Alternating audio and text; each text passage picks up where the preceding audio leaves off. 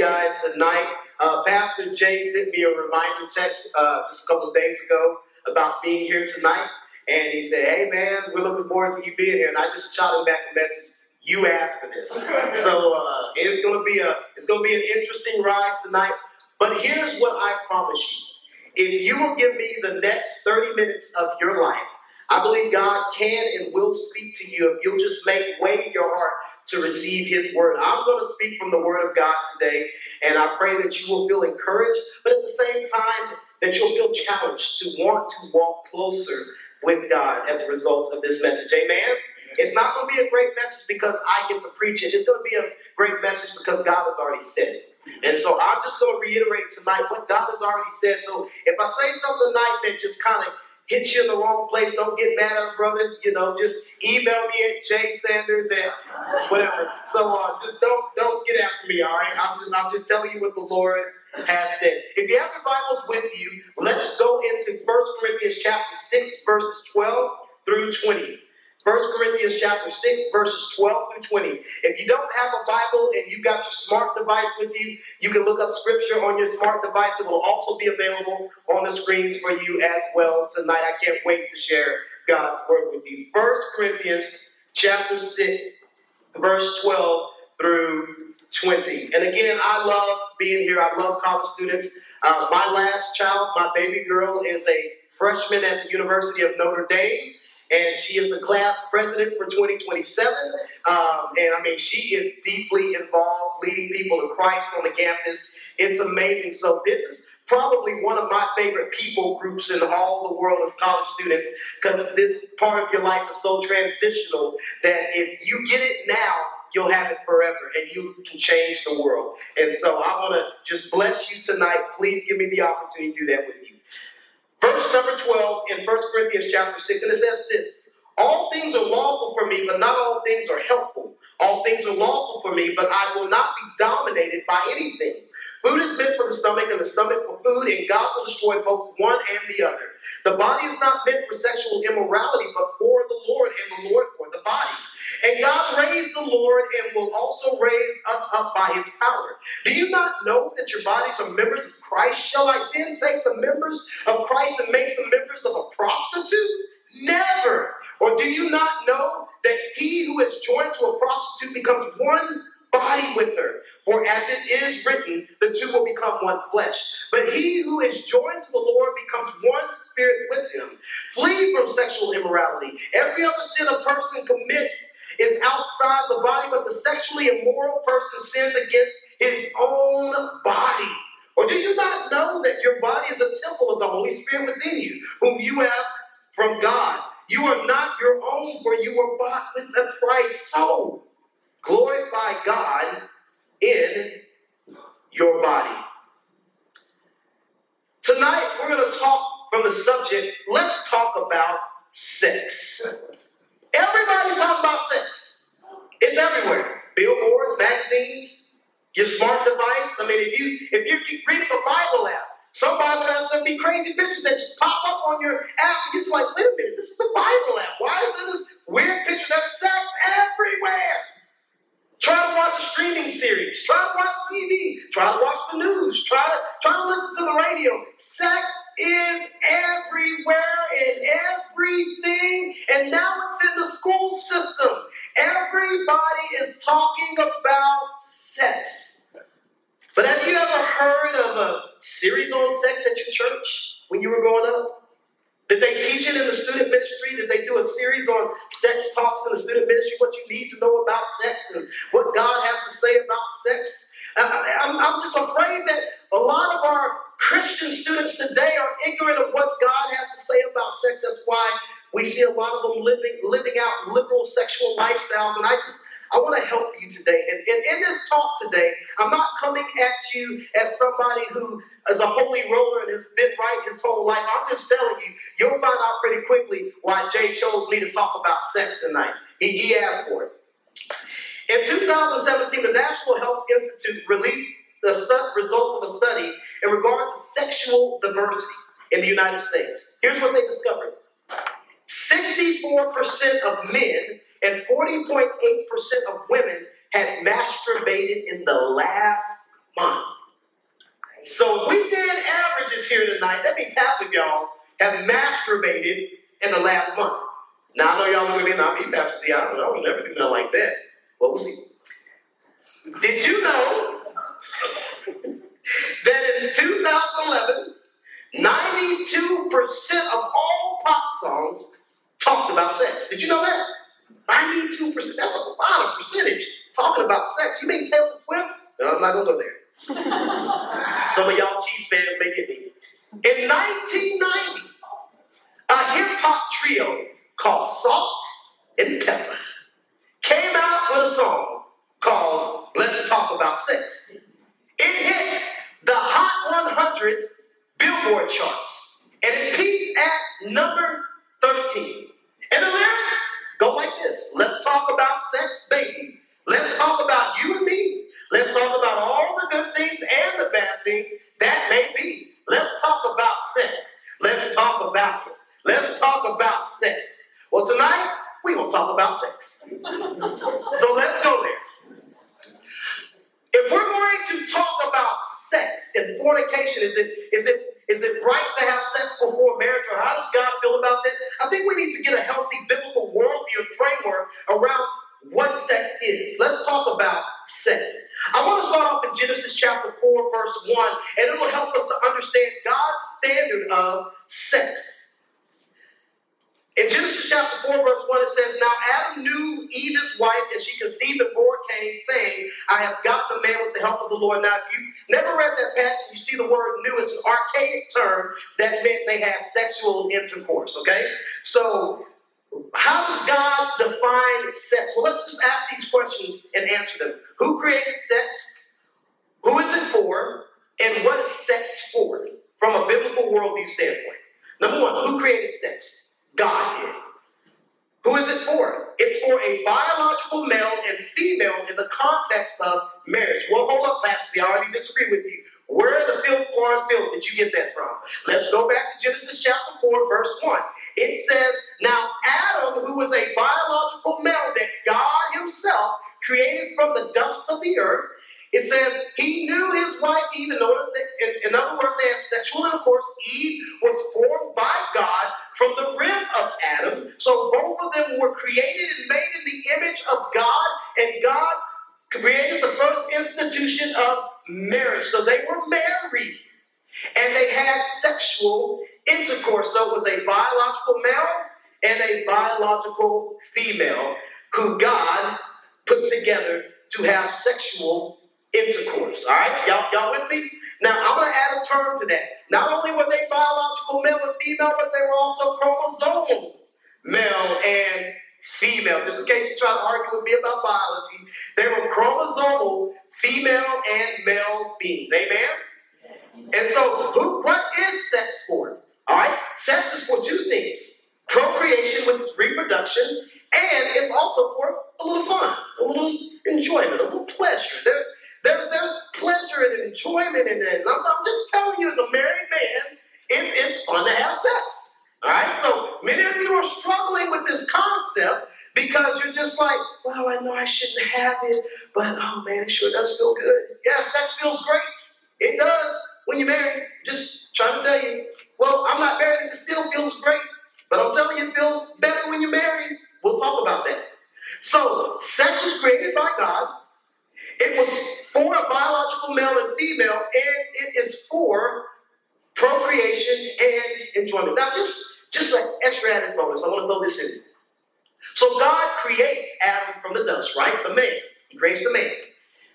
And then he creates the female from Adam's rib, puts them together, they have sexual intercourse, and she conceives.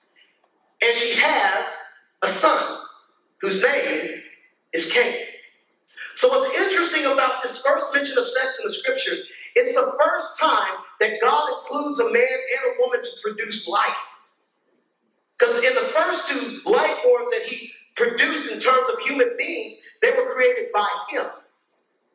Now, this new human being, the first human being that was not created with a man and a female, is Cain. Even though God is still involved in the process. Well, Pastor Z, where do you get that from? Well, Jeremiah tells us before we were born. When we were, when God knitted us in the mother's womb, He knew us. So God has always been involved in the creative process of producing human beings. And here we see the first human being made by the union of a married male and a married female. That's the context for sex. So, Pastor Z, I mean, you might as well just close your Bible because, I mean, we get it. No, no, no, let me help you out because some of y'all have heard that and like, well, that's cool, that's, that's nice, and that's good for them, but not good for me. Well, let me help you out. I want you to understand another term tonight that will help us to build our biblical framework around this idea. Does God permit us to have sex before marriage? And it's the word called fornication. Fornication. When you look up the word fornication in the scriptures, it's often referred to as sexual immorality. You'll see that term used a lot in the New Testament. It's everywhere. Sexual immorality. You'll also see terms like adultery are also in the scripture. Now, this word that we get fornication comes from a word called porneia. It's a Greek word that we translate into our English language as pornography. So this word porneia, this word that defines what sexual immorality is, is actually translated in our English language as pornography. So does God condone sex outside of marriage before we get married? Well, let's talk about that. Y'all ready? Yeah. I want to give you two notes that will help you grow in this area of your spiritual walk with Christ, okay? I want to help us to really understand the heart of God for us in regard to sex before marriage. I know some of y'all like, man, I hope this time runs out fast. Uh, he's, he's already stepping on my toes and I don't like it. Two notes that I'm going to talk about tonight. Don't abuse your freedom in Christ and don't abuse your body. Y'all ready for this? And this is in the text in 1 Corinthians chapter 6, verses 12 through 20.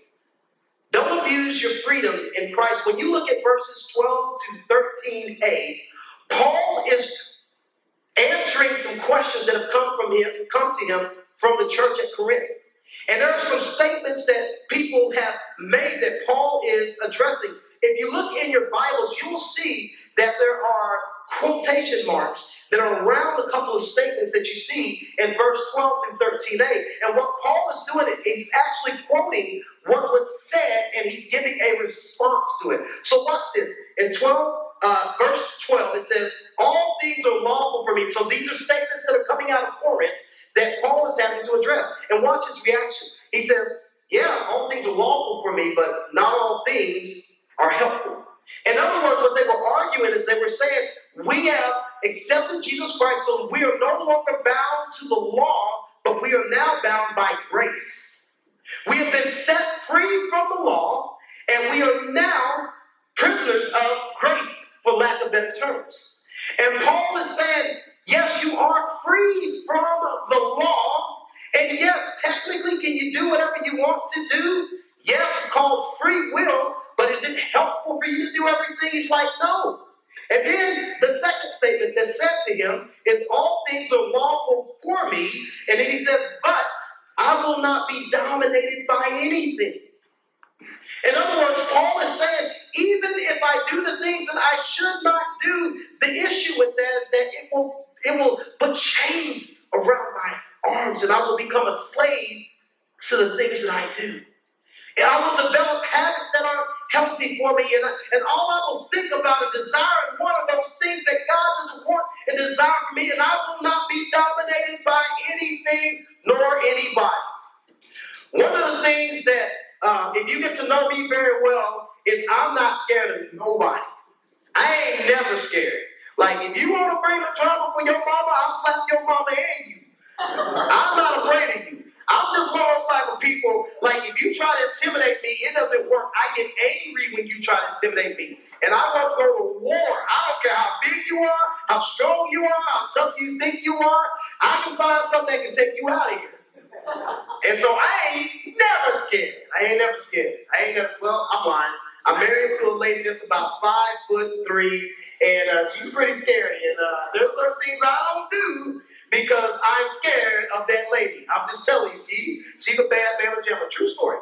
I was preparing for this message this morning. I'm walking around my couch and I'm just speaking the message out loud, just making sure things make sense to me. I'm in my drawers and nothing else. I'm walking around the house and I'm just, I didn't mean to put that image in your mind, but I'm just giving you context.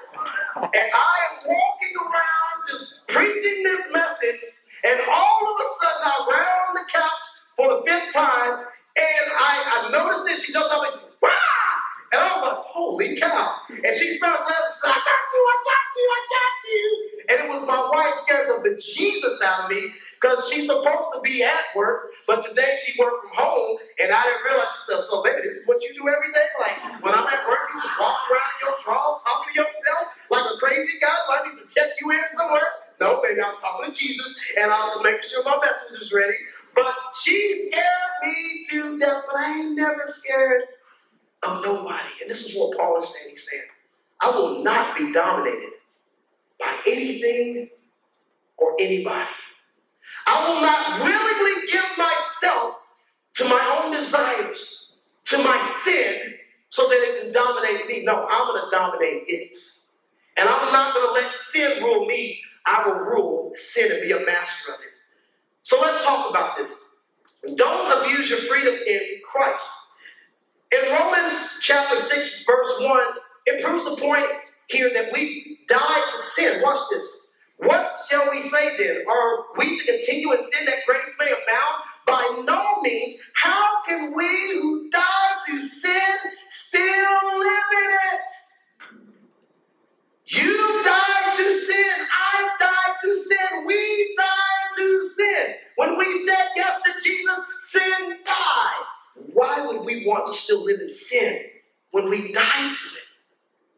So he's saying, don't abuse your freedom in Christ because your freedom came with a great price. Jesus had to pay it all in order for you to be free. Why would you abuse your freedom in Christ? And then the second thing he says is that you are new. According to 2 Corinthians chapter 5, verse 17. Watch this.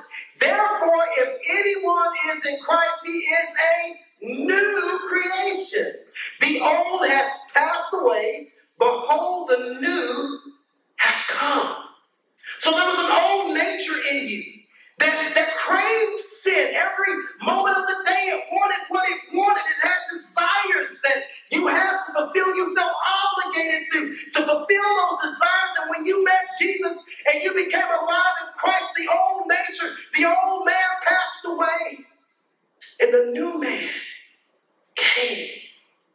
Those of you who said yes to Jesus, you are now alive in Christ. Your old habits, your old hang-ups, your old hurts, your old desires, those things pass away. Well, yeah, but Pastor, yeah, I still struggle. Yeah, we all still struggle. But we're not slaves to the struggle. We're free in Christ. And the Bible tells us that the Lord will make a way of escape for us so that we can stand underneath the temptation. There is no temptation that you experience that is not common to man. So God says, I'm going to give you a way out. You're a new creation. So don't abuse your freedom in Christ. Do you have freedom and liberties in Christ? Yes, you do. You're not bound to the law. You're saved by grace through faith, not of works. This is, this is an act of God so that man cannot boast. You've been set free. But in that freedom comes responsibility. In that freedom comes the desire to want to please God. Since you set me free, God, I owe you everything. So I want to please you. So don't abuse your freedom in Christ. And then don't abuse your body. Why? I'm going to give you three reasons. Number one, it belongs to God. Psalm 103 says this Know that the Lord, He is God. It is He who made us, and we are His. We are His people and the sheep of His pasture. So you belong, your body belongs to God. Genesis chapter 3, verse 19, he said this when he pronounces the curse upon Adam when he disobeyed God in the garden. He said this, he said, By the sweat of your face you shall eat bread till you return to the ground, for out of it you were taken, for you are dust, and to dust you shall return. So your body belongs to God. When we go back in the text here, You'll see this strong statement that comes out in 13b, where, where Paul tells us the body is not meant for sexual immorality, but for the Lord, and the Lord for the body.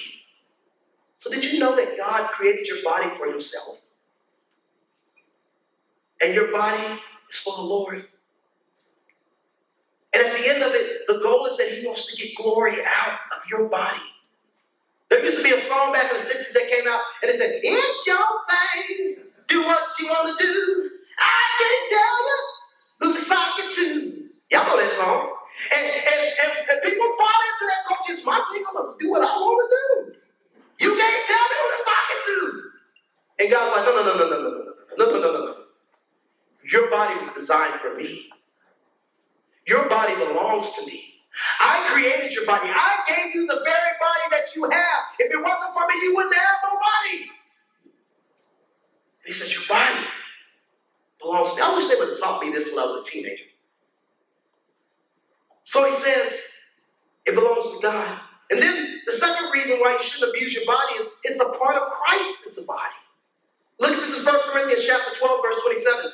Now you are the body of Christ and individually members of it. So your body is a part of Jesus' body. Did you know that? Like you have been grafted into the vine branch. You are now a part of Christ's body. It's not your body, it's Jesus's. It belongs to the Lord. So you are a member of Jesus' body. But here's something even more beautiful. Did you know that the same spirit that was in Christ is the same spirit that's in you? Did you know that? Pastor Z, where do you get that from? Great question. It's in the text that we read today. Y'all ready for this? Uh-huh. Notice what he said. It's so beautiful. He says this to us, and it becomes so, so beautiful. In verse 19, or do you not know that your body is a temple of the Holy Spirit within you, whom you have from God? You are not your own, for you were bought with a price.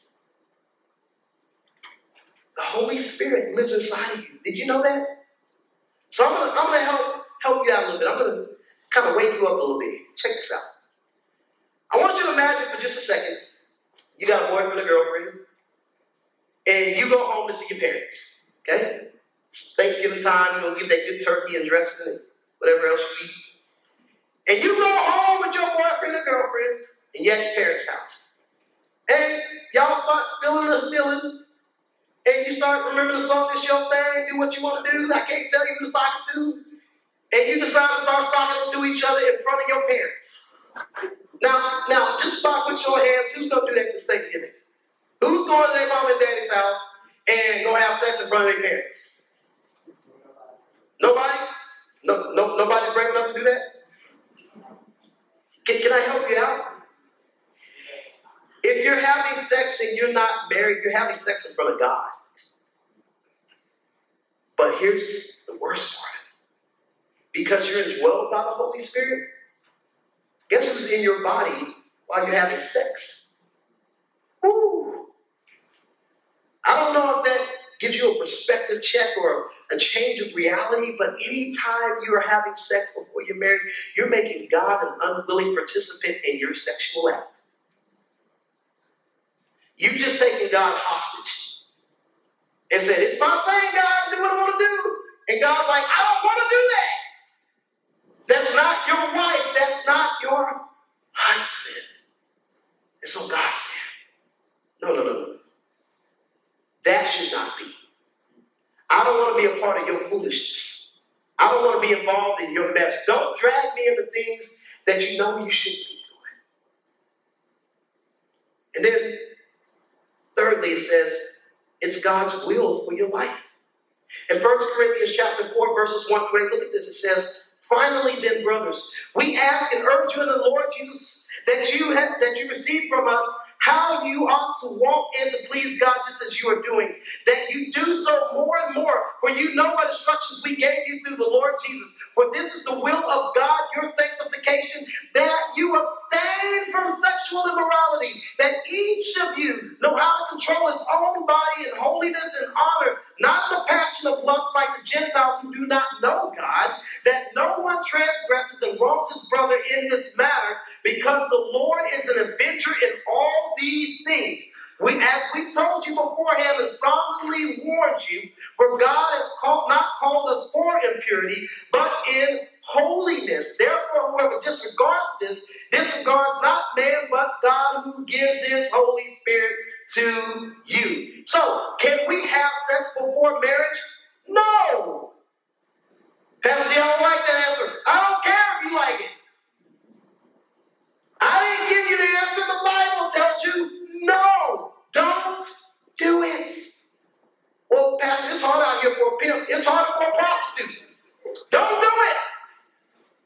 Well, Pastor Z, you don't understand. I'm walking through the campus. You know, I woke up this morning with my mind stayed on Jesus. Hallelujah. But as soon as I walked out the door, I saw that girl in them tights, and man, my mind went on a hurry. It was hard out here. Yes. I understand what you're going through. I understand the temptations. I remember what it was like being a college student. I remember what it was like being a big dog on campus, being super popular, and having my pick of the litter. I remember. And as I look back, it's one of the greatest moments of shame in my life. As I look back on that time in my life, I wish I was sitting here doing what you guys were doing when I was in college. I wasn't. I was an athlete, and I was doing my thing. As a matter of fact, if you don't mind, I'm going to close my time with you guys, just kind of being real with you. So I have three kids. Three. One, two, three. I told you about my baby girl. She's at Notre Dame, doing great. And me and my wife had her the year after we got married. So, like, we got married, I was work. And a year later, here comes baby girl. But I had two sons before I had my daughter. Now, if you do the math, we got married. A year later, we had my baby girl, which means I had two kids before I ever got married. One was born to me in high school. One was born as a result of a college stint. So I have two sons out of wedlock. That's why I speak to you with a tender heart tonight. I'm not judging you with, a, with an unreasonable expectation. I understand what it's like to be you. But if the word doesn't convince you that you should trust God with the area of your sexuality, can I give you some practical reasons why you shouldn't do it? Both of my children were born. And I, I wasn't with their mothers. And their mothers started dating. Like they would. And in both cases, the mothers experienced physical abuse from the men they were dating. So both of my boys separately had to live. I didn't, I didn't think that would happen. I was just having fun. Let me give you some practical reasons why you should trust God with your life in the area of sex. It prevents unintended pregnancies, which can lead to unintended consequences such as child support, baby mama or baby daddy drama, or exposure to the wrong people. Because when you create a situation like that, you don't get to control what happens. I have a relative who had a child. And I remember I was living in Houston. He came and brought that little girl. She was a baby at the time to visit. And About a couple of years later, I got the phone call. She was dead. So what? She died of shaken baby syndrome from her mother's boyfriend. You don't get to control that. You don't have a say in that. It's an unintended consequence. Second thing that it prevents it, it prevents unintended STDs. You don't know what people got. And the more you mess around, it's like playing Russian roulette with your body. And some of these STDs you can't get rid of. They're there for life. So then if you get your life together, you get right, you decide you want to date somebody, marry them, now you, they're at risk. And you've got to be responsible towards that person. So it prevents unintended STDs. And lastly, it prevents unintended connections. In the text, remember, Paul was arguing why would you connect yourself with a prostitute? Don't you know that the two become one? The two flesh become one flesh. See, when, when you're having sex, when you're living in sexual immorality, you don't realize this, but you're making connections with the person that you're intimately involved with. And you just think it's for fun, no strings attached. Let me tell you, a lot of strings come attached with it. You can lie to yourself and say no strings attached, but there are strings attached. There are emotional strings that can be attached. There are physical strings that can be attached. There are mental strings that can be attached. And when you give somebody the most sacred part of you, there becomes this connection. And it's hard to break it. Have you ever been in a situation sexually or in a relationship that you've been messing around with somebody and you tried to break it off and you found it hard to break it off with them? And, and then when you walk away, all of a sudden you're by yourself somewhere and you start thinking thoughts, oh man, I remember. And you still feel that tug in your heart to want to go back to that, even though it's no good for you. So, practically speaking, living a life of sexual immorality is no bueno. It's not good. Truthfully speaking, paying child support for two kids, I spent over a hundred thousand dollars in child support payments to my kids. Do you know what you can do with a hundred thousand dollars? Now, thankfully, the scripture came true. For we know that all things work together for the good of them who love God and are called according to his purpose. I prayed and I cried for years. And I said, Lord, it sucks that I don't have my kids all living in the house with me. And then the Lord called me to move from Texas to Tampa. And I said, boy, that sucks even worse. Now I don't have access to them all the time like I used to. And within three years of me moving here, all my kids lived under my roof. Full time. Full time. And the Lord heard my cry and He answered my prayer. Let me say this to you. God's not saying no to sex before you're married because He's mean. He says sex is not good for you. He says no sex before marriage because He is good to you. It's for your benefit. It's for your good. It's to give you a future. So God is working on your behalf when He says no. So here's the deal. When it comes to sexual immorality, let's talk about sex. Some of you are struggling with pornography addiction. You know it, and I know it. You're watching porn, and it's easy to watch it on your smart device. It really is. And you're struggling with it, and you know you are. God says it's not good for you. Some of you are actually sexually active right now. If we're being real, I've sat many in church services when I was in college and I was, you know, having my fun as I thought the night before, was having fun. And I was going to have some more fun after I got out of church.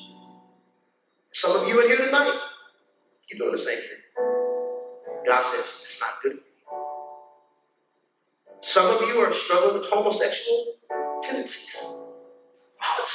Maybe you're actively living a homosexual lifestyle. Can I say this to you?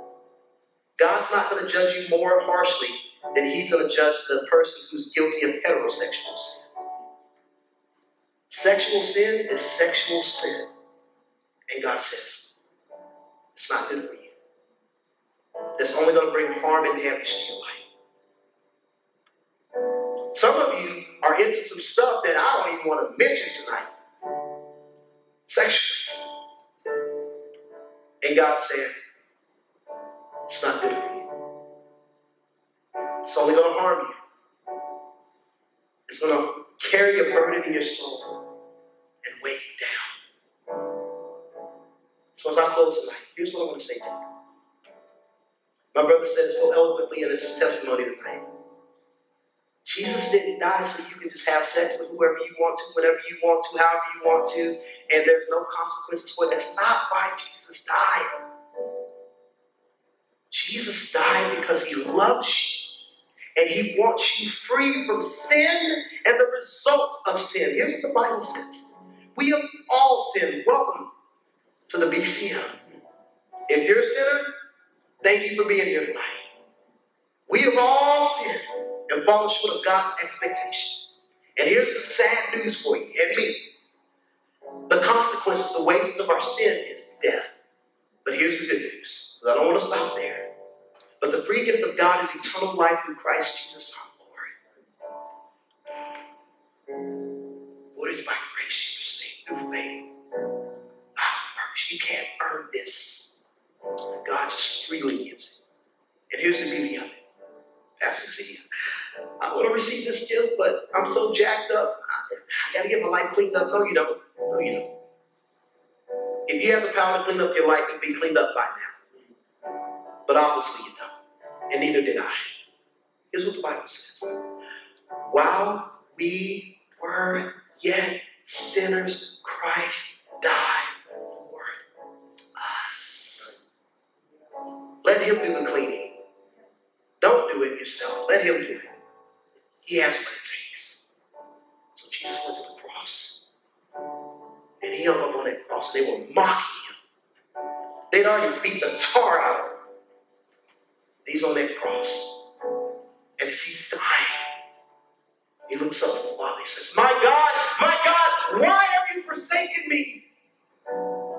Because the Father had to turn his back because Jesus represented you and me in that moment. And here's the beauty of it. While Jesus was on the cross, your name came to his mind. While he may have been tempted to get off that cross, he said, No, no, no, I can't do that. Jacob needs me. No, I can't do that. Melissa needs me. I can't do that. Zach needs me. I can't do that. Pastor Z needs me. If I don't do what I'm doing right now, they will bear the consequences. And it'll be the full wrath of God, which none of them can stand up under. And so Jesus died. Placed him in a barn. I love that it was borrowed. It's like a hotel room. He checked in, and three days later, he checked out. And he was a gentleman about it. He, he just folded up his clothes and left. And he did it he loves us. Tonight is your night of freedom. I declare freedom over this place today. Today is your night of freedom. You've been struggling with sexual addiction in whatever form it is. If you're not married, it's not good for you. If you are married and you're having sex with somebody other than the person you're married to, it's not good for you. And so God says this. He said, Come out of that sexual sin tonight. It's time to put an end to this. And so here's what I'm going to do I'm going to pray, and we're going to open up the altar.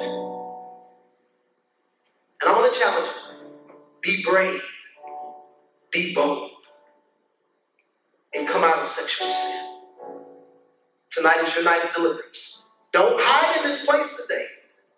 God knows your name. He knows what you did last summer. And he knows what you're going to do tonight. He knows every detail about you. He said, Come out of the darkness and walk in the light. Will you accept that challenge tonight? I wish to God somebody when I was a teenager would have made this challenge of me. Because my biggest regret is that I didn't give my bride the honor of carrying all my children. If I could do it differently, I want my sons, just who they are with their unique personalities, I would just would have rather had them with her. And I wish somebody would have challenged me for the word of God. The challenge has been issued. Will you respond tonight? Let me pray for us, and we're going to open up the altar. And we're just going to lay those things down. I don't, you don't have to come up to the altar and tell me what you're doing. Jesus knows. Lay it down before you. We're not going to embarrass you in that way. But surrender tonight.